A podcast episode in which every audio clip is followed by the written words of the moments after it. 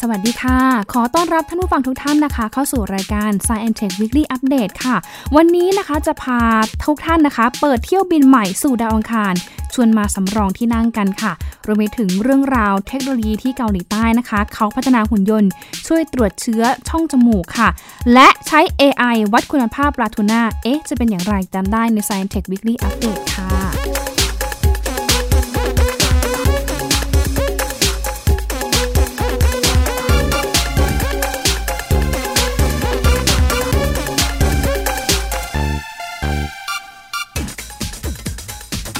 ได้ข่าวว่าเดือนกรกฎาคมนี้นะคะ ถือว่าเป็นเดือนแห่งคิวการส่งยานขึ้นไปปฏิบัติภารกิจ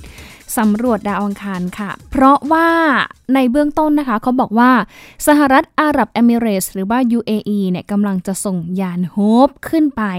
สำรวจดาวอังคารค่ะ ก็บอกว่าจะส่งมาตั้งแต่วันที่ 15 กรกฎาคมที่ผ่านมา แต่ข่าวก็ยังเงียบอยู่นะคะ ไม่แน่ใจว่า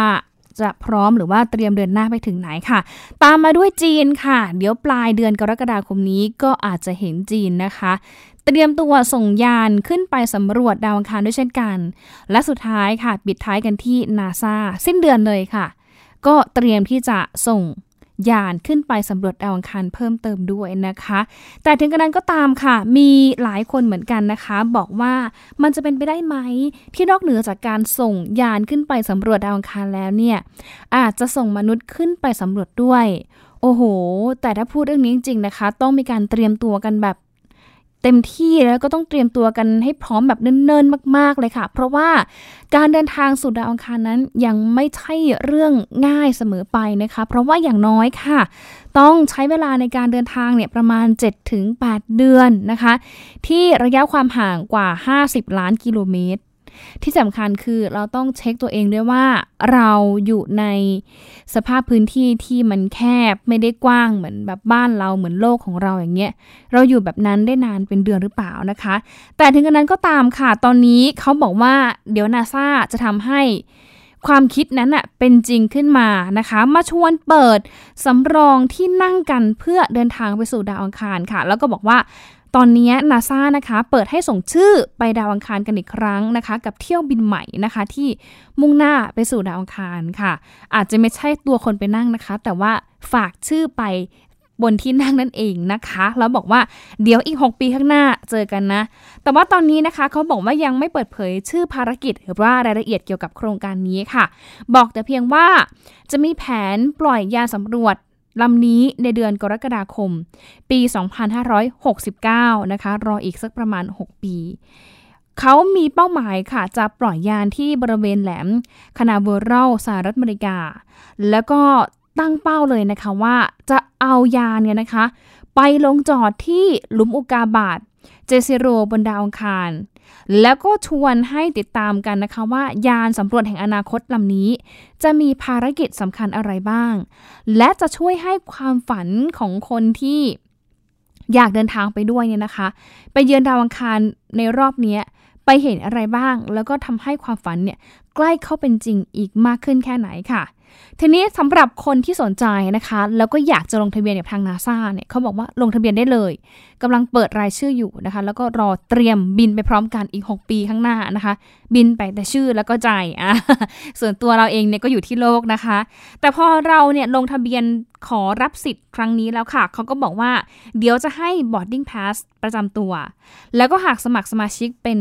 Mars Weekend Flyer Club นะคะ ก็สามารถสมัครได้ฟรีค่ะ รวมถึงจะได้รับ ตราประทับประจำโครงการ และคะแนนสะสมไมล์เที่ยวบินเก็บไว้เป็นที่ระลึกด้วยนะคะ ซึ่งในแต่ละเที่ยวบินค่ะ ก็จะได้รับไมล์มากกว่า 300 ล้านไมล์ซึ่งเป็นระยะทางที่ยานเดินทางจากโลกไปถึงดาวอังคารนั่นเองนะคะโอ้โห แต่ถ้าเทียบกับไมล์ที่สะสมในเที่ยวบินบนโลกของเราเนี่ย300 ล้านไมล์เนี่ยคือโอ้โหได้สิทธิพิเศษหลายอย่างเลยนะคะ ดีนี้ ถ้าท่านไหนสนใจค่ะ เขาก็แนะนำเลยนะคะว่า ให้ไปร่วมลงชื่อกันได้นะคะที่ www mars.nasa.gov ค่ะ แล้วก็ slash participate slash send your name slash future นะคะ อีกรอบหนึ่งนะคะที่ www.mars mars ที่แปลว่าดาวอังคารนะคะ .nasa.gov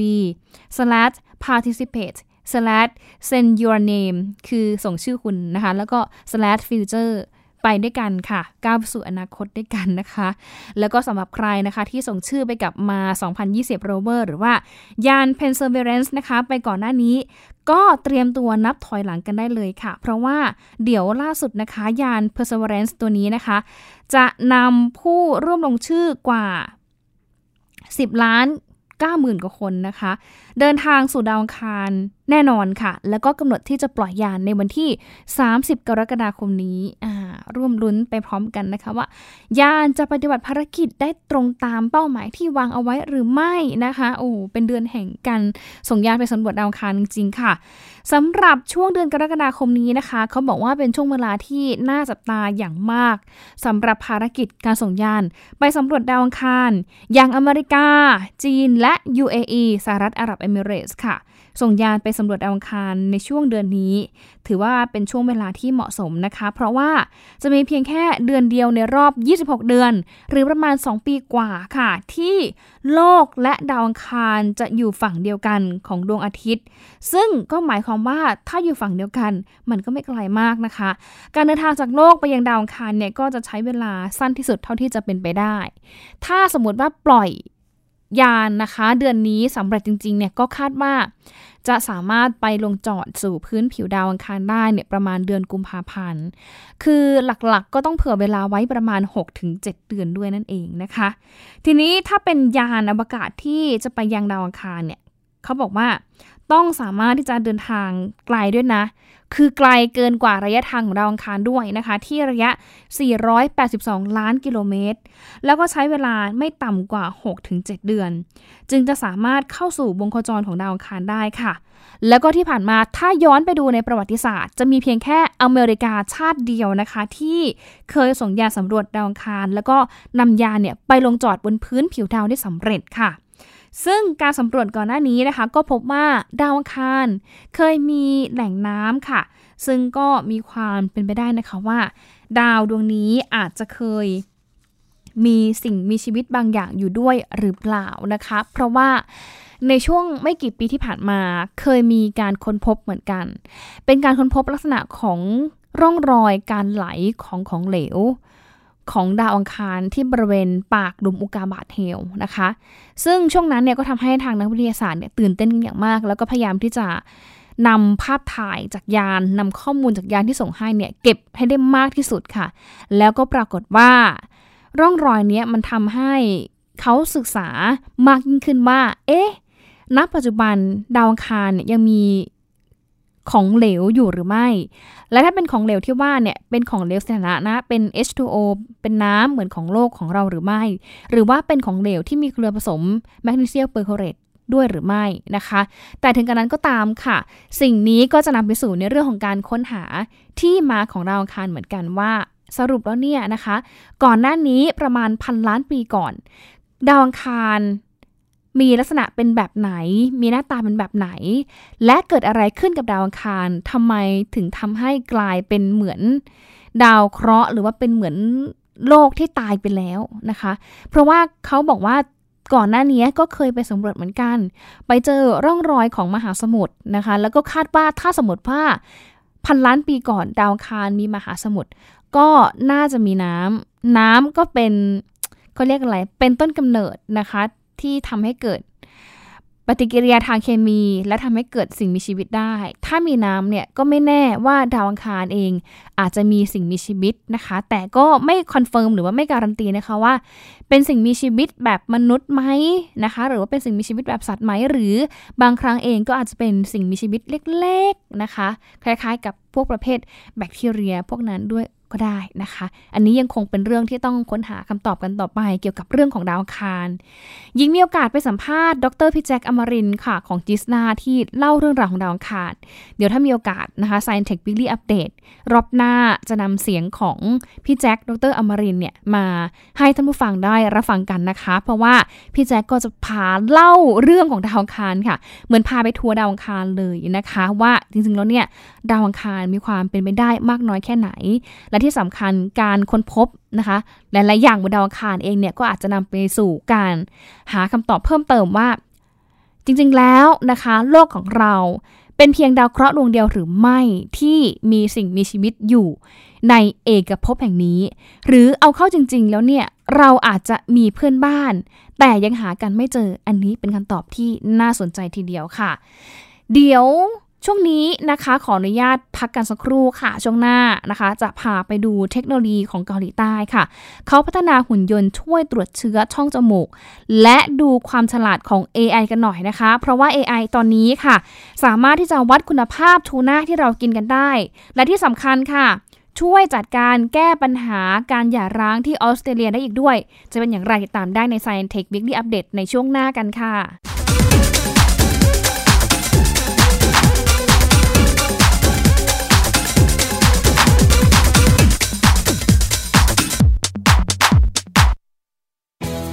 ไทย PBS ดิจิทัล Radio Infotainment for All สถานีวิทยุดิจิทัล จากไทย PBS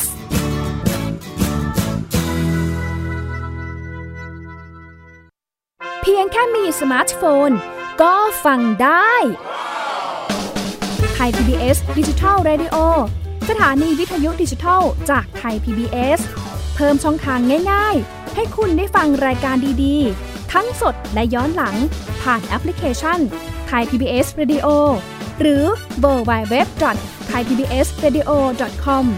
ไทยพีบีเอสดิจิทัลเรดิโออินฟอร์ทนเมนต์ for all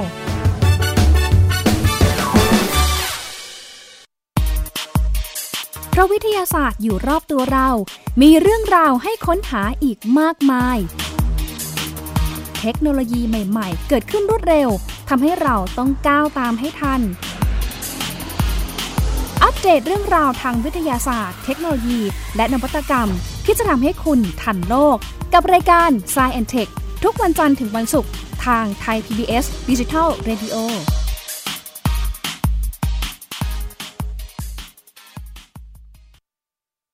มากกว่าด้วยเวลาข่าวที่มากขึ้น จะพัดพาเอาฝุ่นออกไปได้ครับ มากกว่า ให้คุณทันในทุกสถานการณ์ ตามที่กฎหมายดังกล่าวกำหนดเอาไว้ มากกว่ากับเนื้อหาเที่ยงตรงรอบด้านนำมาใช้ในคดีเมาแล้วขับ มากกว่าในทุกทางออกของสังคม ป้องกันไม่ให้ปัญหาเกิดขึ้น มากกว่ากับข่าวรอบวันในทุกมิติ เครนก่อสร้างเกิดอุบัติเหตุขึ้น มากกว่าด้วยการวิเคราะห์ที่ตรงจุด ความพยายามของภาครัฐที่จะแก้ปัญหา และมากกว่ากับทีมข่าวมืออาชีพ ข่าวไทย PBS ให้คุณได้มากกว่า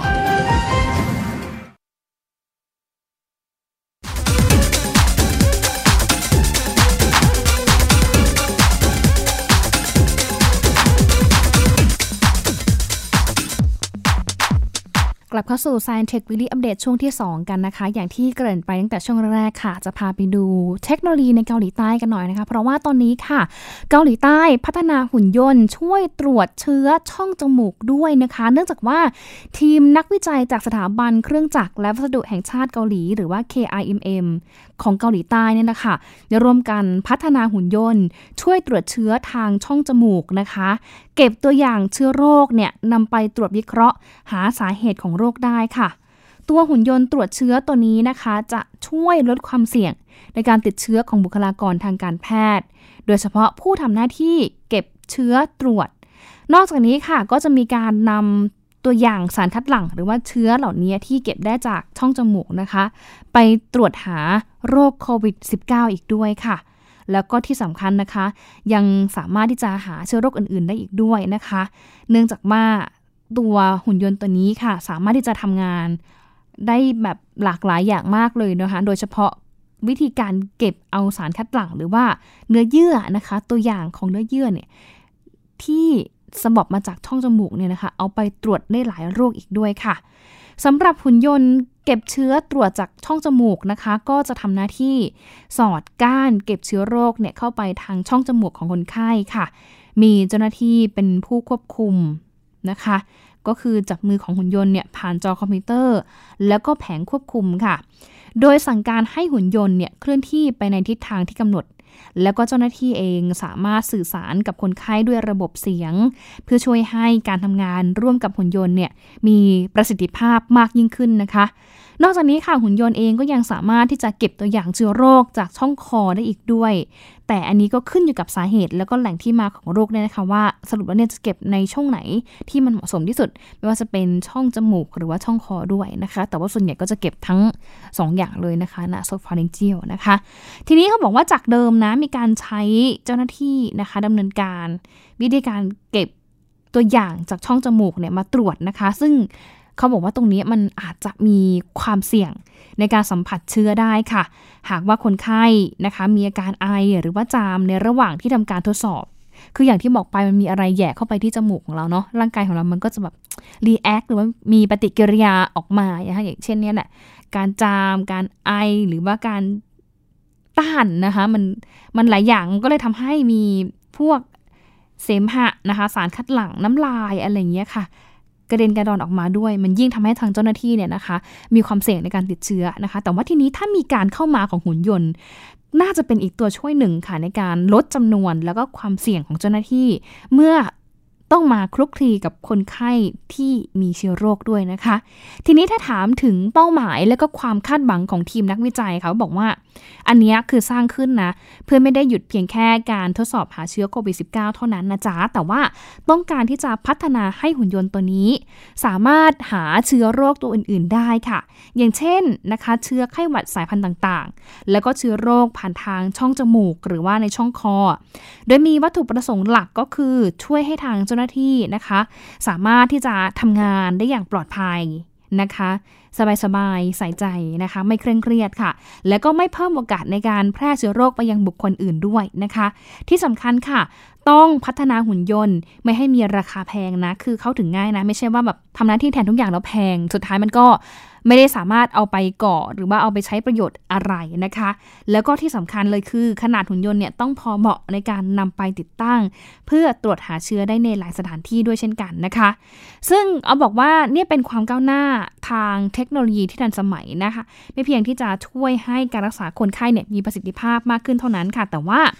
ยังเป็นการสร้างความมั่นใจให้กับบุคลากรทางการแพทย์ ให้ช่วยสามารถปฏิบัติงานได้อย่างเต็มที่นะคะ ไม่ต้องกังวลใจไม่ต้องแบบพารานอยนะคะ แล้วก็มีกำลังใจในการช่วยเหลือคนไข้ต่อไปค่ะว่า งานที่เขาทำเนี่ยมันเซฟนะ ไม่ใช่งานที่เสี่ยงนะคะ แล้วก็เขายิ่งจะมีความรู้สึกว่าอะมั่นใจแล้วก็รู้สึกว่าไม่ถอดทิ้ง ไม่ถูกทอดทิ้งนะคะ แล้วก็รู้สึกว่าได้รับกำลังใจดีๆนะคะ จากหน่วยงานที่เกี่ยวข้องว่าเอออย่างน้อยก็มีการส่งอุปกรณ์เทคโนโลยีเนี่ยมาช่วยผ่อนแรงแล้วก็ช่วยกันมาให้ติดโรคเพิ่มขึ้นนั่นเองค่ะ ต่อกันด้วยเรื่องของ AI ค่ะ ท่านผู้ฟังคะตอนนี้เขาบอกว่ามีการใช้ AI นะ วัดคุณภาพของทูน่าค่ะ อย่างที่ร้านซูชิแห่งหนึ่งในประเทศญี่ปุ่นค่ะได้มีการเปิดใช้แอปพลิเคชัน วัดคุณภาพทูน่าเพื่อนำมาทำซูชินะคะ โอ้โห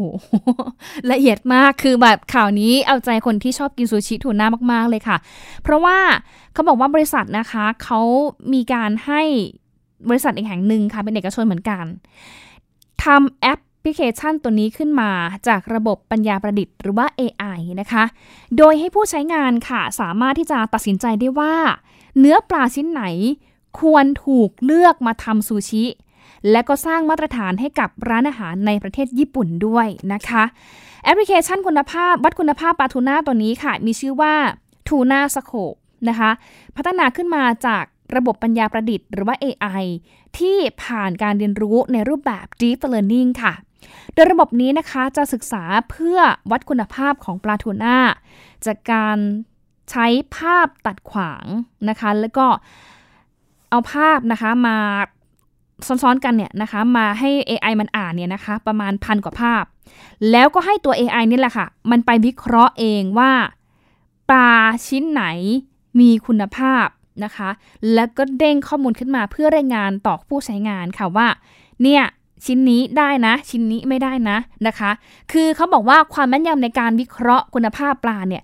ไม่ต่างจากผู้เชี่ยวชาญที่เต็มไปด้วยประสบการณ์การเลือกทูน่าเลยนะคะ ประสบการณ์เนี่ยมีเหมือนกันคุณภาพการคัดเกรดปลาเนี่ยมีเหมือนกัน แต่ว่าที่สำคัญคือ AI เร็วกว่านะคะ ตอบได้แบบปุ๊บปั๊บเลยนะคะ ช่วยให้คนที่เขาจะทำธุรกิจด้านอาหารนะคะ หรือว่าผู้ประกอบการร้านอาหารหรือว่าเป็นเชฟนะคะ สามารถที่จะเลือกดูทูน่าได้ว่า แบบนี้แหละเหมาะหรือเปล่าที่จะทำซูชินะคะ ซึ่งการนำแอปพลิเคชันนี้มาช่วยในการตรวจวัดคุณภาพชิ้นปลาเนี่ยนะคะ จะทำให้มีความสะดวกมากขึ้น มีความรวดเร็วมากยิ่งขึ้นค่ะ แล้วก็ร้านอาหารสามารถที่จะตัดสินใจ สั่งซื้อทูน่าคุณภาพได้ โดยที่ไม่จำเป็นต้องเดินทางไปซื้อด้วยตัวเอง อีกทั้งยังช่วยสร้างมาตรฐานของทูน่าที่มีคุณภาพดีค่ะทำให้ผู้บริโภคเองนะคะ สามารถที่จะตัดสินใจได้อย่างรวดเร็วเลย แล้วก็มั่นใจในคุณภาพของปลาที่เลือกเข้ามา แม้ว่าพวกเขาเหล่านี้ไม่ได้มีประสบการณ์ในการเลือกทูน่าแบบผู้เชี่ยวชาญก็ตามนะคะ แม้ว่าแอปนี้ค่ะ จะมีจุดเด่นในการสร้างความสะดวกสบายในร้านอาหารค่ะ แต่ก็ยอมรับนะคะว่ามันมีจุดอ่อนอยู่ เพราะหลายคนนะคะบอกว่าแหม ฉันก็ไม่ค่อยเชื่อมั่นหรอกนะว่าเธอเนี่ย จะคัดเกรดปลาได้ดีเท่ากับผู้เชี่ยวชาญที่มีประสบการณ์นะคะ แต่ถึงกระนั้นก็ตามค่ะ มันก็ไม่ใช่เรื่องง่ายสำหรับผู้พัฒนาแอปนี้นะคะ เพราะว่าตอนนี้เองนะคะก็กำลังที่จะปรับปรุงเทคโนโลยีให้มันมีความแม่นยำมากขึ้นค่ะ แล้วก็ สร้างความไว้เนื้อเชื่อใจให้กับผู้บริโภคว่า เออแอปฉันเนี่ยเชื่อถือได้นะอะลองใช้ดูหน่อยนะคะ แล้วก็ที่สำคัญค่ะ มันก็ขึ้นอยู่กับเทคโนโลยีที่ทางลูกค้าเนี่ยเขานำมาปรับใช้ด้วยนะว่าบางคนเนี่ยใช้เป็นหรือเปล่านะคะ หรือว่าบางคนเนี่ยนะคะ ให้ความมั่นใจกับตัว AI ตัวนี้แค่ไหนในการเลือก กินทูน่านั่นเองนะคะ ตอนนี้แอปนี้ค่ะเปิดให้ดาวน์โหลดแล้วก็ใช้งานได้ ในเฉพาะญี่ปุ่นเท่านั้นนะ คนไทยรอไปก่อนนะจ๊ะ แล้วก็ตอนนี้เองยังไม่เป็นที่แพร่หลายเท่าไหร่นะคะ แต่ว่าบริษัทผู้พัฒนาเนี่ยเขาก็คาดหวังนะ ว่าตัว AI คัดแยกคุณภาพทูน่าเนี่ยจะสร้างมาตรฐานในการคัดเลือกวัตถุดิบที่มีคุณภาพ และช่วยอำนวยความสะดวกให้กับร้านอาหารญี่ปุ่น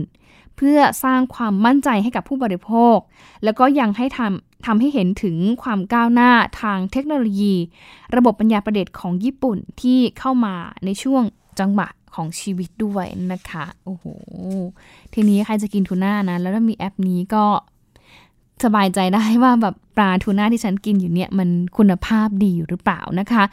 นอกเหนือจากจะช่วยวัดเกรดคุณภาพของทูน่าแล้วค่ะ AI เองก็ยังช่วยจัดการในเรื่องปัญหาครอบครัวด้วยนะโดยเฉพาะการจัดการปัญหาการหย่าร้างที่ออสเตรเลียค่ะ เพราะว่าในตอนนี้นะคะ ทางศาลครอบครัวและก็ศาลรัฐบาลกลางของออสเตรเลียค่ะ ได้เปิดตัวระบบปัญญาประดิษฐ์หรือว่า AI อไมกานะคะเพื่อช่วยจัดการปัญหาการหย่าร้างของคู่สมรส โดยระบบปัญญาประดิษฐ์เนี่ยจะเข้ามาช่วยคลี่คลายคดีหย่าร้างของคู่สมรส ซึ่งมีอยู่เป็นจำนวนมากในศาลค่ะ นอกจากจะเป็นการลดขั้นตอนแล้วก็ค่าใช้จ่ายในการดำเนินการหย่าร้างแล้วเนี่ยยังเป็นการลดความตึงเครียด แล้วก็ลดความกดดันของคู่สมรสที่อาจจะเกิดขึ้นได้นะคะ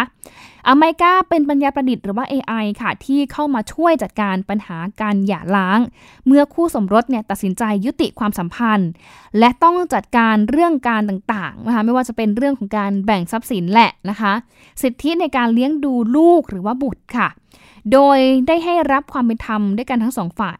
อีกทั้งนะคะตัว AI เองยังช่วยลดความกดดัน และลดความเครียดต่างๆ ที่อาจเกิดขึ้นจากการจัดการเรื่องหลังการหย่าร้างด้วยนะคะสำหรับผู้ที่ต้องการใช้งานอเมริกาค่ะ สามารถที่จะเข้าไปกรอกข้อมูลในระบบนะคะ โดยระบุว่าต้องการให้ปัญญาประดิษฐ์เนี่ยเข้าไปช่วยจัดการปัญหาเรื่องใด จากนั้นนะคะ ระบบจะดำเนินการ ส่งข้อมูลไปหาคู่สมรสอีกฝ่าย ที่จะให้เขาเนี่ยจัดการเรื่องข้อตกลงต่างๆ ต่อไป โดยทางผู้ใช้งานเนี่ยไม่ต้องไปคิดค่าหรือว่าไปจ่ายเงินนะคะ หรือต้องเสียเวลาไปติดต่อหาคู่สมรสด้วยตัวเองค่ะ คือเป็นการลดการเผชิญหน้ากันด้วยนะคะ แล้วก็ที่สำคัญคือลดภาระของศาลครอบครัว ในการจัดการคดีหย่าร้างที่ไม่ซับซ้อนได้อีกทางหนึ่งด้วยนะคะ คนที่ใช้ AI ตัวนี้นะคะ ไม่สามารถจัดการปัญหาหลังการหย่าร้างได้เนี่ยก็ไม่จำเป็นต้องแบบไป เสียเงินนะค่าใช้จ่ายในการเดินทางไปศาลค่าทนายนู่นนี่นั่นต่างๆ ด้วยนะคะ ซึ่งเขาบอกว่าการจัดการปัญหาหลังการหย่าร้างเนี่ยมีความยุ่งยากมากค่ะ แล้วก็สร้างความลำบากใจให้กับคู่สมรสทั้งสองฝ่าย ทางรัฐบาลออสเตรเลียจึงได้เข้ามาจัดการปัญหาดังกล่าวนะคะด้วยการช่วยการปรับปรุงกฎหมายครอบครัว โดยการนำอเมริกานะคะ มาจัดการปัญหาซึ่งคดีที่ปัญญาประดิษฐ์ เข้ามาช่วยจัดการนั้นค่ะ ต้องเป็นคดีที่ไม่ยุ่งยากนะ แล้วก็ไม่ซับซ้อน คู่สมรสเองสามารถที่จะตกลงกันได้นะคะ คือเป็นคดีที่แต่ละฝ่ายคุยกันง่ายอะ่ะแล้วก็ไม่ต้องแบบซับซ้อนอะไร อันเนี้ยสามารถที่จะใช้ปัญญาประดิษฐ์หรือว่า AI เนี่ยเข้ามาช่วยได้นะคะ แล้วก็ที่สำคัญค่ะ เขาบอกว่าถ้าจะใช้บริการของอเมริกาหรือว่า AI ตัวนี้ คู่สมรสเองนะคะ ต้องยินยอมที่จะทำตามข้อแนะนำของอเมริกา แต่ถ้าหากไม่สามารถที่จะตกลงกันได้เนี่ยทนายความก็จะเข้าไปรับช่วงต่อ ในการจัดการปัญหาลำดับต่อไปด้วยนะคะ ซึ่งอเมริกาค่ะเป็นอีกหนึ่งความพยายามในการนำเทคโนโลยีมาช่วยการจัดการปัญหากับมนุษย์ เพื่อให้เกิดความสะดวกสบาย แล้วก็ลดขั้นตอนต่างๆ ให้น้อยลงค่ะ โดยระบบปัญญาประดิษฐ์หรือว่า AI นี้นะคะ ก็จะเปิดใช้ได้ฟรีในออสเตรเลียค่ะ ซึ่งคาดว่าจะเปิดในพักหนึ่งแหละนะคะ เดี๋ยวปีหน้าก็จะเริ่มมีการเก็บค่าธรรมเนียมแล้วด้วยนะคะอาจจะไม่ได้ใช้ฟรีกันแล้วนะคะ และทั้งหมดนี้คือ Science Tech Weekly Update ค่ะเวลาแล้วนะคะ หญิงและรายการต้องลาท่านผู้ฟังทุกท่านไปก่อนค่ะ ขอบพระคุณและสวัสดีค่ะ